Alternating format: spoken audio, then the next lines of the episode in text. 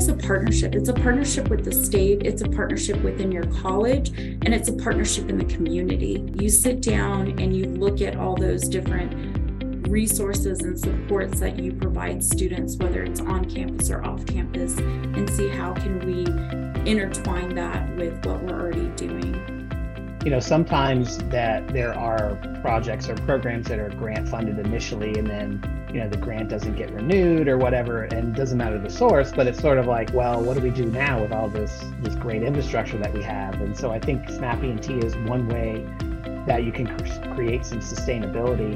I think you just have to keep an open mind and know that it's going to take a while to work through all the details but as long as all the parties are willing to work with each other um, we can all be successful with it this is in the know with acct the voice of community college leaders.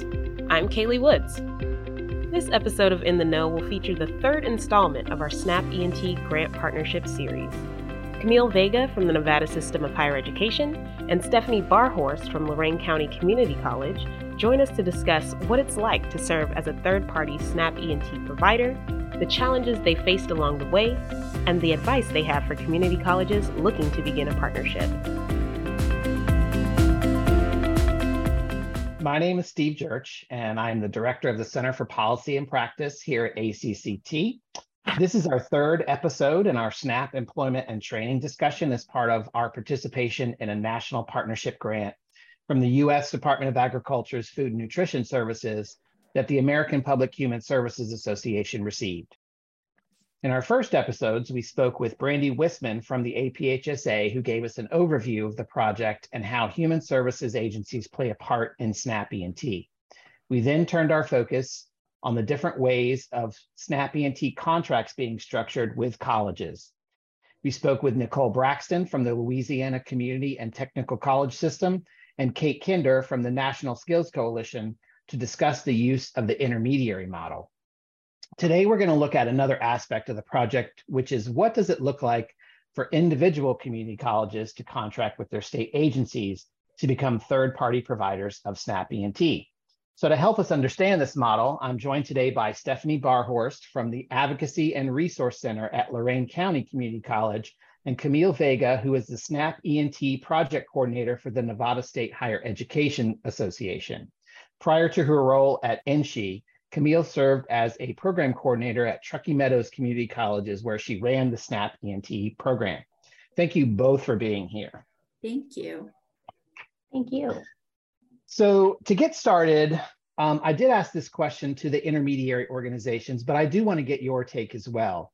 So, you know, SNAP E&T is a federal and it, it, it's referred often as a grants program. It's not really a grants program, it's a reimbursement program um, for third party providers. And there are a lot of different third party providers from community based organizations to uh, workforce agencies to community colleges. Um, you know, here at ACCT, we've been tasked to, you know, look at uh, increasing the number of community colleges as third party providers. In your experience, why do you think community colleges are such a good fit as a SNAP E&T provider? And um, why don't we start with you, Stephany?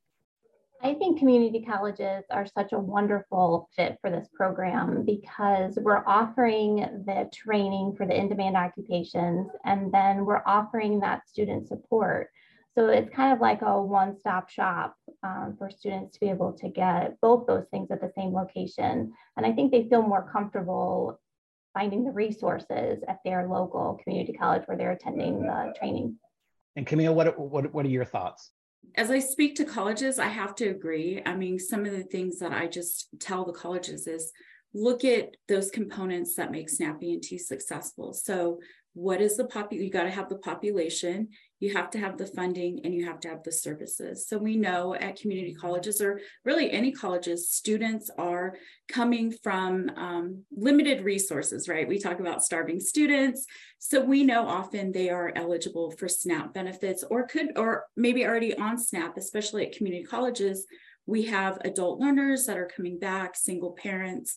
So that's a population. We, we already know we have that at the colleges. The second is we need to have non-federal funds um, as a funding source for reimbursement. Again, that's something colleges have. We have foundation money, we have state funding, and then of course the third, as Stephany said, are the services that we are able to provide these um, participants, which is the education and the support services. No, that those are, are you know really good points, and I and I think it really brings up the fact that you know one of the um, strong fits for community colleges is that they're already doing these things anyway. So it's not a matter of starting up new services. It's not a matter of, you know, looking necessarily outside your own existing student student body to to be able to, you know, leverage these types of programs. We see all the benefits, but Camille, if I could ask you to start with um, from your experience at Truckee Meadows, like why did your college want to become a provider in the first place? Like, did, were there certain goals that you wanted to see? What oper- or were there certain opportunities and benefits for your students? I don't know if we really wanted to because I don't think we really knew the college knew about SNAP E&T. Um, it came about in 2018, so fairly new at the college. We received a grant from the state, from the governor's office of economic development, and with that came a pilot for SNAP E&T. And as we learned more about SNAP E&T, we just found that we could leverage that governor, the GOED governor's office funding um, to bring in some revenue to continue the programs that we were starting. We knew that grant was only a limited time that we would be receiving it. So, what a great opportunity to try and leverage those funds to sustain a program and you know that's kind of what we saw as the benefit we were already like you had said earlier we're already going to provide those services for this population so why not get some funds reimbursed to us to continue those programs stephany that uh, anything to add so i wasn't involved in the process when we first got started with the snap employment and training grant um, but Lorain County Community College has always been such a leader and an innovator in student support. So they just saw a way to be able to expand upon that. Um, we already have some programs as far as training programs that are kind of geared to help students that need the extra support through our SAIL program, um, which helps students with financial and academic um, things to help them be successful. And then our fast track programs, which look at the in-demand occupations in our area um, to be able to help students get those credentials quickly. Um, so it was just it was just a good fit. Yeah, and I think those both of those points, um, you know, bring up the fact that this is a this is a federal program that's not a new program. And I think what's happening is that more organizations are becoming aware that it's a great way to create a sustainable model for a lot of the services that they're already providing for their um, for their students when I say it's a federal program, a lot of that automatically sort of brings up the uh, image of you know bureaucracy and red tape and and you know the way SNAP uh, is set up is there is the the state agency usually it's the Health and Human Services agency in each state is tasked with operating the SNAP E&T program. And so I asked this, we talked about this uh, a little bit with intermediary organizations about how their contracts work. So I want to get your perspective on, you know, just to kind of get a little bit more information on how the contracts work, you know, working from individual college to the state. So you you guys uh, and Camille, when you were at Truckee Meadows, you contracted directly with the state. So what was your interaction, or how did you interact with the state agency that runs SNAP? Was it, you know, uh, regular communications? Was it sort of you had to sit down and hash things out? Like how did that how does that work? Um, as I said, you know, 2018 is when Truckee Meadows Community College started the program, and it is now 2023, and we are still working out details and um, the specifics of how to run the program. As you had said, it's been around for quite some time, and the college, Truckee Meadows, was the first college to start it in the state. So I think we're still all learning um, about how to best um, utilize this program and develop it and help the students.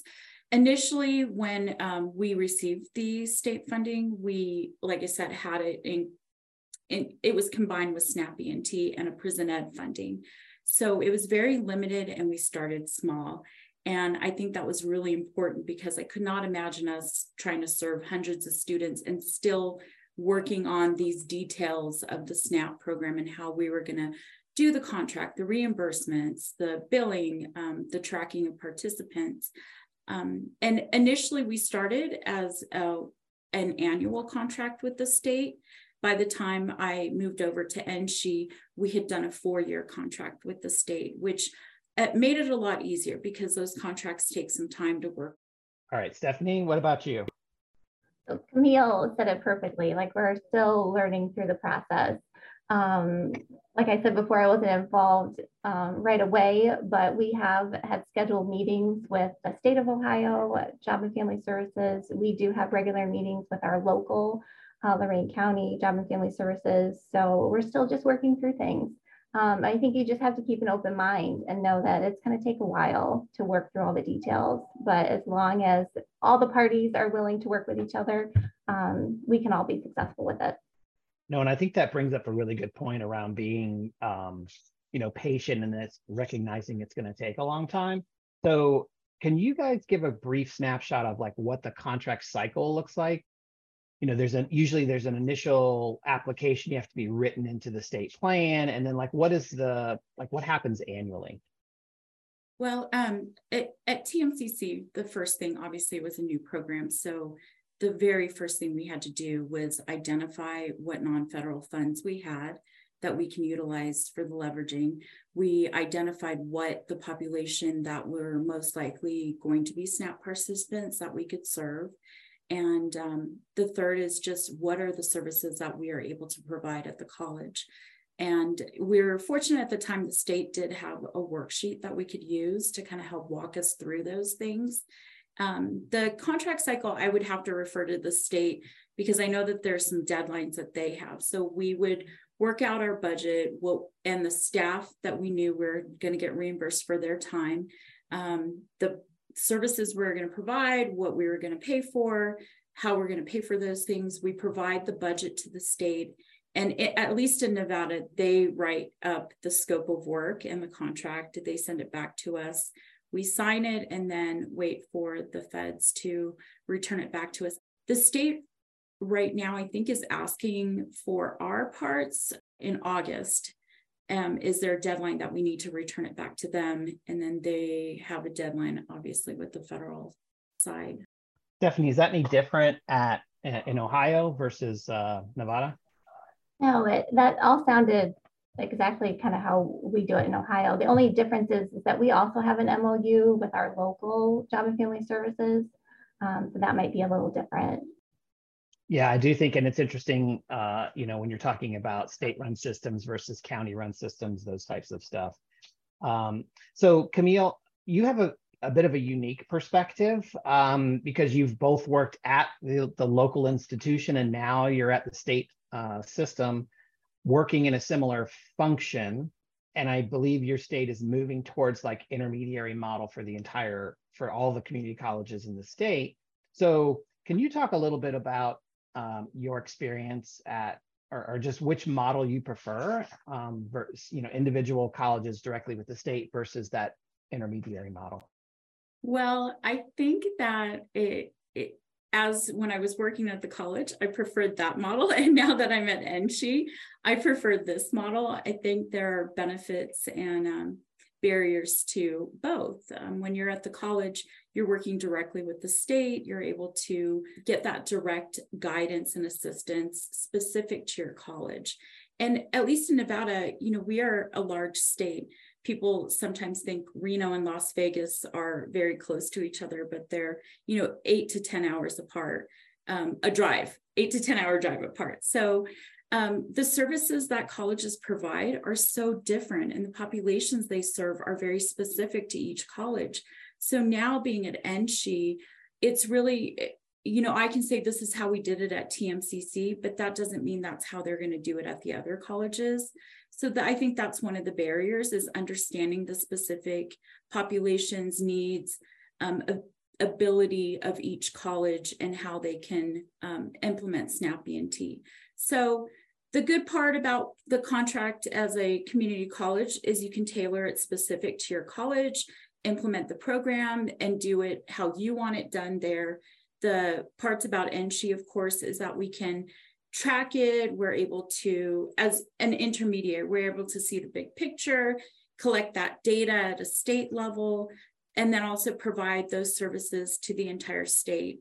Um, but the deficiency is that we don't know um, always what each of the colleges what their needs are and how they can provide these services. But we learn a lot of communication. As you had said asked about how we interact with the state it's just a lot of meetings discussions. And i have to say when we started at TMCC, one of the greatest sources of support was SJI, who we were visiting with um, and calling other states and agencies. I like to say we don't need to recreate the wheel. They're these they're great programs all across the state. You had Nicole last. It sounds like last time from Louisiana. They have great programs there as well. Um, so I feel like I'm very proficient in how it needs to be at a community college, and I'm really learning how to implement it at a state level now at NSHE. No, and that's a, that's a really good point because it, you know, when you talk to a state agency, they may prefer one contract versus in in Nevada's case four, but like you to your point around, you know, being an individual college contracted with the state, you have the ability, you know, to sort of shape your own model at your college without having to then you know have a state agency uh, interpret what you're trying to do and then communicate that to the state. You are able to communicate directly with the state. So it's a, that's a really good perspective and and um, it's interesting to hear because most people would immediately say oh well intermediary because it's more efficient. Well but does it actually get what needs to be done done? So i appreciate that that input working as an intermediary also is beneficial I think for the state to have it, for the local state agency, because we're able to provide consistency in some way as far as consistency in how the program is, the specifics, how we track participants, forms that need to be filled out. Um, those things I think the state appreciate because they're not looking at 10 different things from the different colleges. This is how this college tracks participants. These are the forms this college is this college uses. Um, an example is down south and near the Vegas area, they developed an amazing program to kind of pre populate some of the data. And we're going to look at using that throughout the state because as NSHE and an intermediary, if we see something that's really working well at one college, we have the ability to make it consistent through all the colleges. So we mentioned earlier that Snap E&T is not an easy program to navigate and has a lot of roadblocks and frustrations, particularly when it's your first um, starting out. So Stephany, I'll start with you. If you could share some of your maybe some of your biggest challenges you encountered with the startup, things that might continue to be a bit of a challenge. I think it was just originally starting and figuring out how to get started and how to implement everything together. So that just took a lot of, you know, meetings with the state and with our county, our local county office to be able to like kind of hash those things out. Um, and that's something that's continuing. Like we're still meeting and we're still talking about those things. Um, another thing from us, as happened to everybody, was COVID. Um, there were exemptions that the federal government had released to students. So it made our population of employment and training students um, quite smaller. Um, so getting a hold of those students and trying to recruit those students to come in and volunteer for the program, that's kind of been a challenge for us. Um, those exemptions have now passed. Um, so we anticipate with this next budget year that we'll have additional students that will be able to pull into the program. So it is, like you said before, starting small and then just working to, um, to expand the program. Camille, what about you? What are some of your challenges? Um, I think that, like I said, you know, it's a new program in our state to work with the first college. And one of the challenges, and it still is today, is coming up with the common um, understanding and defining some of the services and the reimbursements. As you said, it's a federal program, but from my understanding, the federal side gives the state a lot of autonomy on how they want to run the program. And that's kind of where we need to kind of find that common understanding because how the state understands it from the feds and then trickles down to the college is can be very different. It, we could have a lot of differences in that, but also I think some of the challenges is helping the state understand, as we spoke um, at different TA programs, is how um, the state doesn't always understand the college lingo and the college programs. Some colleges are on quarter systems, some on semester systems. What does Pell mean? How do you navigate all that? So I think that also has been some of the roadblocks is just helping the state understand the college side, but also the college understanding the state side. Um, I would say another roadblock is internally within the college. And of course, this is specific to TMCC. We took a lot of time trying to help um, different departments understand SNAP E&T. Um, financial aid department needed to understand how SNAP E&T fit into financial aid, the budget department, um, the grants department, and then of course the leadership. Uh, they don't, I would, I always kind of explain it, you know, colleges are not a private industry that are there to make money. We are a public institution and we already get a lot of funding. So sometimes the colleges don't have that buy in on how we can kind of make money. You know, they don't see it as a source of revenue income for the college. So helping them understand that part and how we can use the funds. And once you get it back, it's unrestricted. We can use it again to leverage um, additional resources for students. Just getting the word out at the college, there's also a lot of stigma still about being on SNAP benefits. And we really worked hard to try and reduce that stigma on our campus to encourage students to apply, and that being on SNAP doesn't necessarily mean just getting food stamps as students see it, right, as food stamps. It also opens the door to so many other resources and services once you're on SNAP, at least in our state, it opens the door to things like emergency um, utility assistance, uh, housing assistance. There are, are, also programs that allow, once you're on SNAP, to get things like internet access for $10 a month sometimes. So I would really tell students don't think of it as I'm getting food stamps. Think of it as it opens the door to so many other programs that you are eligible for, including SNAP E&T. You could get $10 a month on SNAP assistance, and it still opens all those doors for those resources that students so desperately need. These um, safety net programs aren't designed to be long term solutions, they're designed to get you uh, through a challenging period in your life. And, you know, and I do agree, I, it's unfortunate that the stigma is still around, but I do think that community colleges as third party partners also not only provide, you know, because they are doing a lot of the services anyway, but I think it's a different environment to come onto a college campus to receive services or to get signed up or to get introduced to SNAP versus going to a, a county agency. It's just a different environment. And so I think hopefully that will, you know, reduce some of that stigma. The students, the the students that are in need are already on campus anyway. So it's not like, you know, you're having this huge influx of the general public although that is an uh, incentive for students to now enroll in, in, in a, you know, an academic program that can, you know, change their lives moving forward through receiving these types of benefits. So, you know, and I also liked your point about having to educate the state on how colleges operate.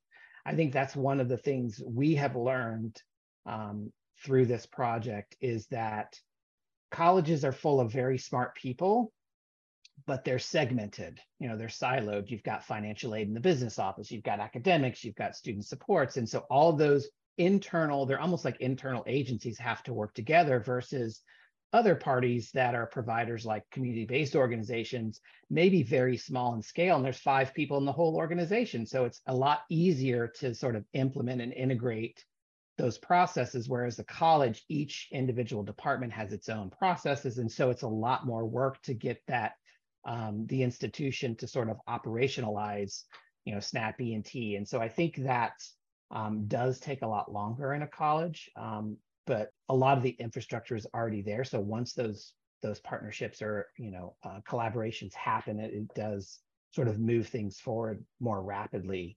Um, and I can't remember if it was Stephany or Camille, but you, one of you mentioned um, funding for this. So we hear that a lot that colleges, you know, because as a reminder, this is a what I like to call an expense offset program. So, you know, you have to be able to show that you're already spending the money on these services, and then the the uh, SNAP E&T program is a reimbursement. So you get reimbursed 50% of the money that you're spending on these services, which is another good thing that colleges do is because typically they tend to have a um, won't say deeper pockets, but they're already spending money on these services anyway. So it's a good way for them to um, offset those expenses that they're already paying um, to then, like uh, Camille, you mentioned when the money comes back to the institution, it, it loses its federal status, so it can be reinvested in multiple areas of the college. What did your institutions do? Let's start with Stephany on this one, because I know we heard a little bit about this from Camille, but what did you guys do to identify the non-federal funds initially to sort of kickstart the program? So at Lorain County Community College, we have had a student support center, not called the ARC, but a student support center that's been on campus since 1988.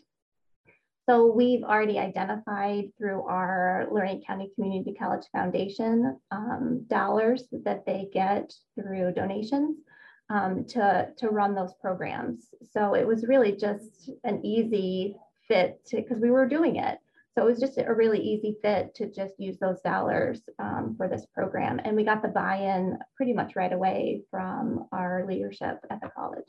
And that's another example of the college doing something already. The college, most I haven't come across a college that doesn't have a foundation as part of as part of the institution. So they're already accumulating non-federal dollars that can be leveraged you know if and, and, it makes it easier for them to recruit money in the future. Because if you go to a nonprofit and say you know hey if you give us um, enough money to train 10 students well i'll make i'll train 15 for the same price because we're part of this program. And so that's that's a, a good way to show um, you know philanthropic community that we're that you're you know maximizing their dollars. So you know, and that's something that colleges go, oh yeah, we do have a foundation. We do already give these scholarships. We do already fund all these things. Let's now get some money reimbursed to us on the stuff that we're already doing. And so, I, Camille, you, I mean, you mentioned that you guys got a state grant. I guess how did you then have to shape those grant dollars? As Stephany said, brought up a really good thing is uh, at TMCC, we already had programs that were non federally funded that were under my umbrella and it was called Educational Partnerships Program. And that was already serving the population that we identified would be the highest need for SNAP E&T. That under that umbrella, there were a couple different things. Um, initially, we had the GoEd funding, the Governor's Office of Economic Development, and it was there to support individuals that were justice involved. We knew that people getting released from incarceration come out with SNAP benefits. So we could use the state funding to leverage um, working with that population. That was initially a grant, but as we succeeded over the couple years we had it, is now legislative state funded. So we can continue serving that population. Also, we had through um, Department of Training and Rehabilitation, Employment Training and Rehabilitation, Displaced Homemaker Program. Again, already receiving those state funds, and we could leverage that for SNAP E&T. And then when we got SNAP E&T, we put that under the same umbrella. And that it's programs that are there to provide education and employment to individuals that have barriers to education and employment. So Stephany brought it up. You look for those programs that are already serving that population and then to incorporate SNAP E&T into it. Um, we had a worksheet that I developed and we just had departments, we brainstormed. This is, as you brought up, it is a partnership. It's a partnership with the state, it's a partnership within your college, and it's a partnership in the community and you sit down and you look at all those different um, resources and supports that you provide students whether it's on campus or off campus and see how can we intertwine that with what we're already doing. And it, it's surprising. At first you think we don't have a whole lot of state. How are we going to find this money? Do we really do this? Because a lot, I think maybe a lot of colleges, a lot of the funding do come from federal programs like Perkins, and you can't do much with Perkins because it's federal. So just being really creative. And as you start looking at it, you realize we do have um, a lot of resources that we can use for that. And I would say one of the biggest, because the college initially, at least when I was there, looked at it as tangible items that we would provide as a fund as a source of reimbursement things like tuition books tools supplies things like that. But i would say when you start small one of the biggest resources that you can use for leveraging is staff time. And we do have a lot of staff that are state funded. Their positions are state funded. So i would say it over and over again identify your dream team um, get those few people on your campus that you know are state funded, that you work directly with quite often in your programs, that you can leverage their time for reimbursement because that really helps build up your um, reserves of reimbursement for SNAP E&T. And that's what I tell the colleges. They say, well, we don't really have a lot of sources to pay for tuition other than Pell or Perkins. We don't have a, we don't purchase things like clothing for students to get to school. And they need that SNAP reimbursement to be able to provide those things. And how do you start building that reserve is the service, the actual one on one case management that you provide the students, identify the staff, and use their salary as leverage. So it sounds like in both your cases, it, it just takes you know some creativity some open mindedness with those internal conversations because i know recently we were just talking about um, you know, if you have positions that are funded through one, maybe it is a federal source, or you're, I'm sorry, if you're paying for something through a non-federal source that can be funded through a federal source, like a staff person, for instance, you can change how that person's position is funded and then free up non-federal funds. So it's it's this creativity of you know identifying those sources and figuring out well can we you know shift how certain things are paid for internally to then free up those non-federal dollars. And i think you know um, that is a a lot of it's a lot of work. So there's you know there might be some pushback on that but i do think that there's so much already being done internally that you can leverage. And i think the staff people um, the staffing costs that are already being like they're salaried positions. They're they're already being paid for through state funds most of the time. So it's sort of like you have all of these things that can then be reimbursed because you're paying for those positions anyway. So I think, you know, the next big challenge that we hear a lot is capacity. So like, you know, as, as soon as, as an institution hears like, oh, we have this new federal program and we, you know, and they, they automatically think, oh my gosh, I don't have the staff for that. Community college staff already wear like 18 hats anyway. So how are we going to build that in? Um, and you guys have both mentioned that starting small and scaling up. Um, is that how, you know, we hear that as a recommendation. And I don't know if you could share a little bit more about, you know, maybe how you sort of started small with your staffing. Like in Stephany's case, I think you guys already had the Student Support Center on campus. So you were already doing that. So now all you have to do is just, you know, identify or quantify that time and effort dealing with the with the snap students and then that's how you sort of start small. Yes that's absolutely how we started small. Um, we just started to look at the list we get from our local job and family services and then focus some of that outreach to those students when we were reaching out to students anyways. We just made a more um, effort for those students to definitely like make sure they got personal emails and they got personal phone calls and we um, just kind of focused a little bit more on them. Um, but it was something we were already doing. So we just shifted a little bit of the focus and just trained our staff that we already had. And then were you able to then submit that staff time for reimbursement, correct? Yes, we do submit that time um, for reimbursement for that grant. Okay. No, and we also we were very lucky too. We uh, started out originally with, and we still have it with a SNAP outreach grant. Um, so we were already doing the outreach to our students to get them enrolled in SNAP. So it was really it was just kind of an easy uh, fit for that. because when we help somebody fill out the application for SNAP, we tell them about the employment and training program and the, the advantages to that program also. So it is it is really helpful.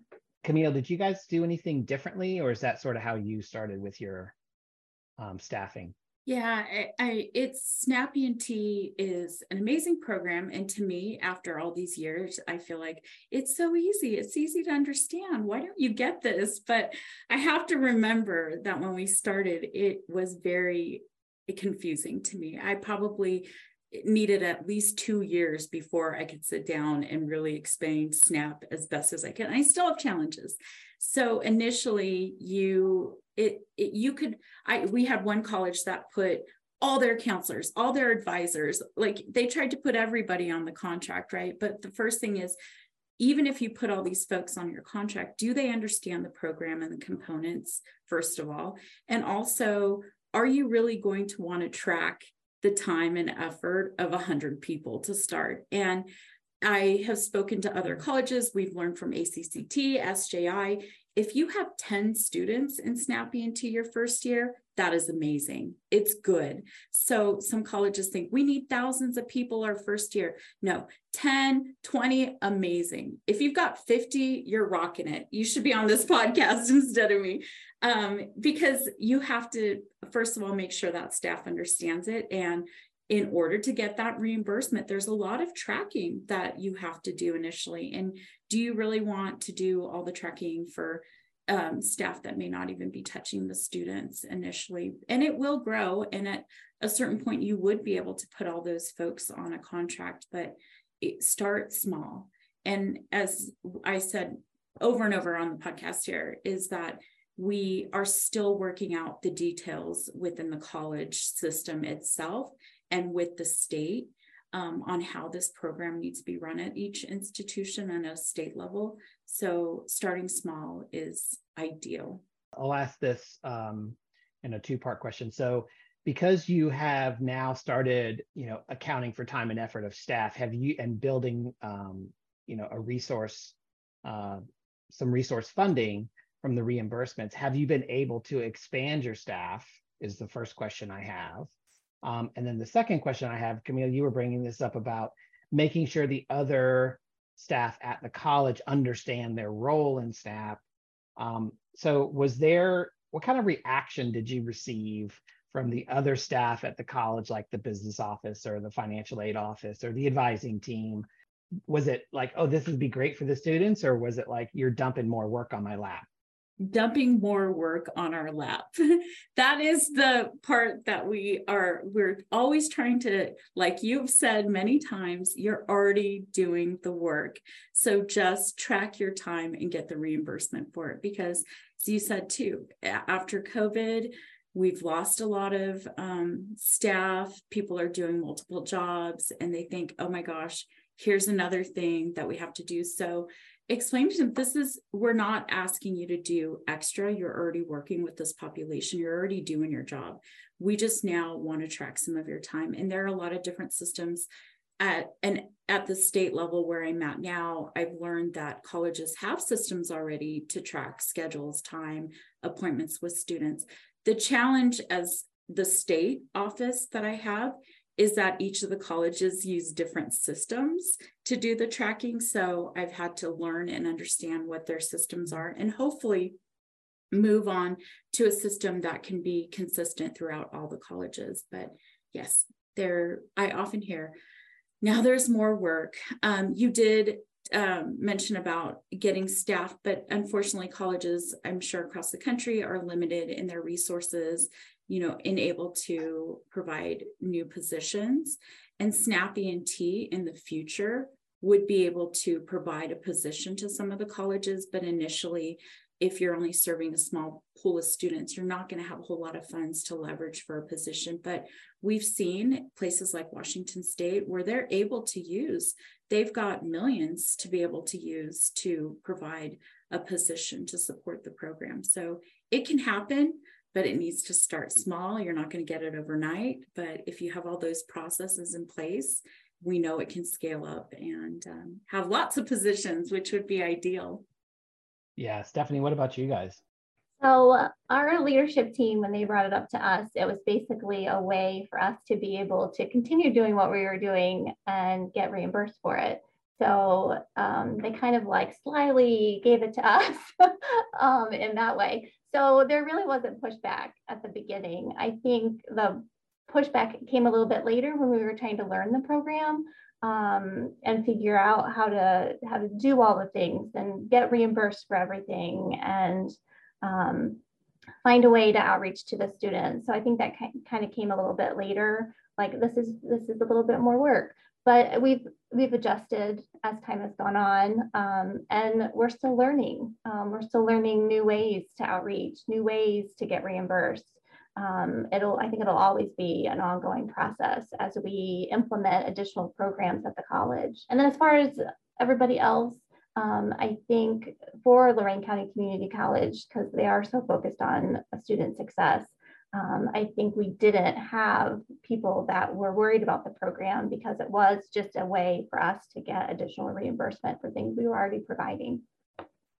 No, and I think that that's also a good way to, you know, create sustainability because we know that, you know, sometimes that there are projects or programs that are grant funded initially and then you know the grant doesn't get renewed or whatever and doesn't matter the source but it's sort of like well what do we do now with all this this great infrastructure that we have? And so i think snap E&T is one way that you can cr- create some sustainability and we you talk about all the different departments that are involved in the new reports and the, the time and effort sheets and things like that. So were there any efforts made to align internal processes or did you have to create new uh, internal college processes, um, you know, that would make this implementation of Snap E&T easier or more efficient? So um, no, I think we had processes that were already in place for other grants and stuff that we get for the college. So I, I don't think that there was anything additional that we had to do. Um, I would like to though, I know Camille has also like just to shout out you guys for ACCT and SJI. Like there are a lot of processes that we would not have been able to put into place had we not received the technical assistance um, through you guys and through SJI. So we really appreciate that. No, and that's you know that's what um, you know this project was all about, and I do think it brings up a good point that you said that it's another example of already doing things. You know, so community colleges in particular will get a lot of grant funded projects so they have to create new processes to manage those. And so a lot of those can be you know uh, utilized in snap E&T so camille would mention not reinventing the wheel. So i think that's another example of well we're already tracking students for this particular project. We can just use that same method for snap E&T and so i don't know camille did you have any additional processes that you guys did um, I think, you know, as Stephany said, we had some, but we also had to create specific processes to start this program, which again goes back to starting small so that you can work out those little details, barriers. Does it work? Um, if not, then change it, redevelop it. And I think that's as much as I I keep saying you have to have a good foundation to start. So, and anticipate scaling up, build that foundation, have those processes in place. But I've also learned over the years that that is not going to be consistent, as Stephany said, and have you mentioned, we're still learning. And I think even states that probably have um, SNAP E&T programs that are 10, 20 years old, I think they're still learning and processes change and different guidance comes out from the federal and state side and colleges change and it's an evolving program. We're always going to have different ways of doing things. Colleges have um, you know contracts with certain databases that ends they want to try something different and then you have to kind of change things to make it work so it's always evolving into something new but i encourage when I here at the state now, I encourage the colleges to try and build a really strong foundation to start and then anticipate it changing as you learn more and you start scaling up the program.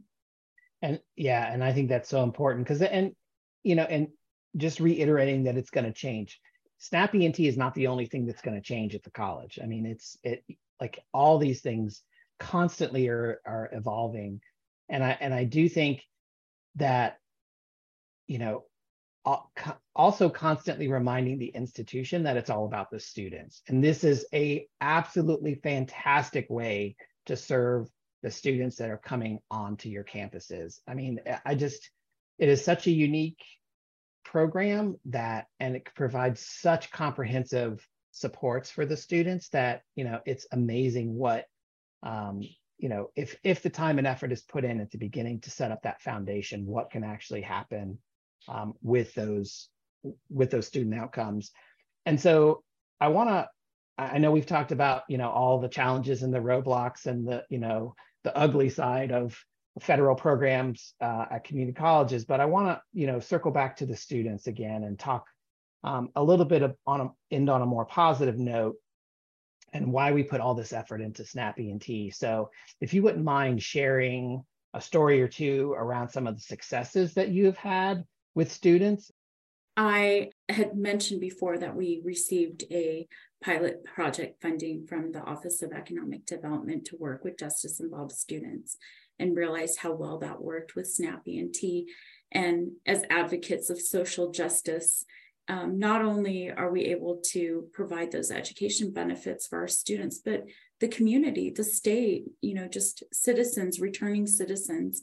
So um, the funding for the justice involved, we had an individual come in, um, a family um, married there. I believe there were four or five children within the family.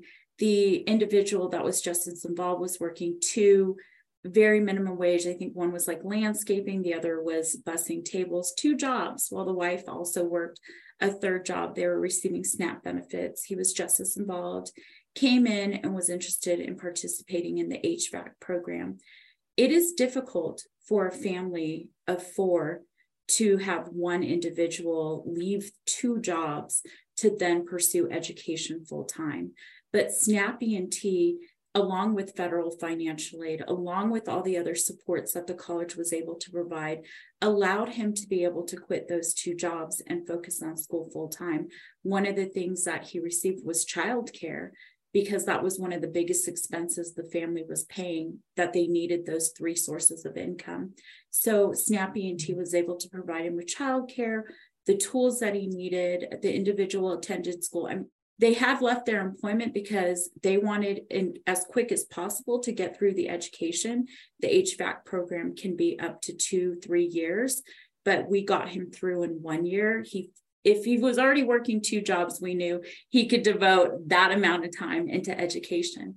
So, so proud. I saw him graduate. Um, his family came. Uh, he wore this hat and it said, um, you know, the graduation cap and sometimes student decorate, and it said, um, my family walked across the border so I could walk across the stage. His children came to his graduation. He's now employed in HVAC and he makes more um, than he did at those two jobs. And now his spouse is going to college. And I think that's a huge thing too. People say, well, we're only changing one person's life. You're changing the entire family's life. Those children's lives will be changed forever. I doubt that family will ever be on SNAP again. He's making incredible income. The wife is going to school. And the last I heard, his oldest child was also attending community college. And I remember one time he was on the phone with me and the kids were screaming and he said you need to get off you need to stop playing around and get to your homework if you want to go to college like me. Because we know we know that parents that follow that path the likelihood of their children following that path. So I always think of it as we're not just changing the life of that one student, we're changing the lives of the entire family and the people that are around that student, you know, their neighbors and friends as you were talking, just to go back to earlier, and the stigma of being on SNAP, I say one of the biggest ways to reduce that stigma is peers, right? When you have a student in your class that's in the SNAP E&T program sitting next to another student who's saying, I don't know going to come up with this money for books this semester and blah, blah, blah. The biggest advertisers of this program are other students. And we would get them coming in and saying, hey, Bob's on this program and he's getting all these supports. And I think I might be eligible too. Can you help me? and that stigma is reduced, right? If you hear it from another peer, the likelihood of you wanting to be a part of that program is greater. And there are so many successes. I mean, that is just one student that I mentioned, but we have students that are leaving Snap E&T, employed in amazing fields, making incredible income, buying homes. I just, again, this is changing their lives into the future and the whole family's lives. These programs aren't designed to be long term. That's like Camille's story that she shared was exactly the intent of this type of program. Someone needed the support so they could go to school because they had to leave their income, you know, to be able to make a better income in the future. And that's exactly what these programs are designed for. And so, you know, that going back to that stigma, it's like the people don't want to be on these programs forever. This is not that is, is such a false narrative that people want to live off, you know, these programs because it's a pain in the butt to be on these programs a lot of times and but they're there to help someone temporarily to be able to accomplish um, what they need to do to support themselves and their families in the future. And and that story just you know speaks to that exactly. Do you have any advice for colleges that are interested in becoming a provider? And then are there factors that they should look at you know like infrastructure capacity funding supports those types of things um, when they're deciding that you know like you had mentioned in the beginning about department staff personnel thinking oh my gosh this is going to be more work. You're putting more on us is to really start small. And i think the advice i would have to other colleges is number one do this it makes sense. You're already doing the work, you're already serving the population, you already have those services. So do it. Be open to it, learn about it, and make it happen. And reach out to other states that have programs. Apply for those technical assistance grants. You know, reach out to ACCT, SJI, other states, and make it happen. Start small. It is doable.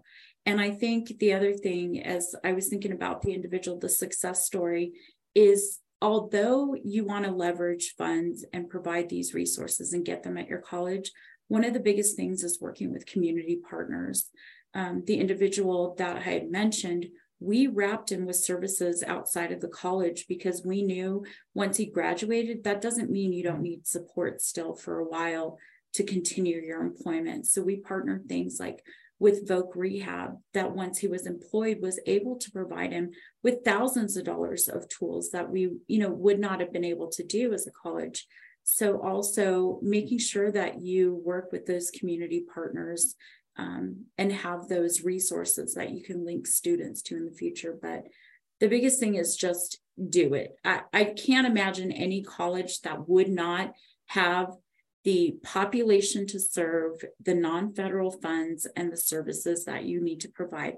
Almost every college has that. And it just makes sense, even if you're getting a small amount of funding to start, is to start small and scale up. And um, it, it's revenue for the college. I agree with Camille. Just do it. Um, I think if you can identify those non federal funds that you already are using at your college, um, and then just learn as you go. Um, you're going to just ask tons of questions. Um, think about the things that you're already doing and find ways that you can implement those into that program and get reimbursed for them. Um, I encourage all the colleges to take advantage of this program.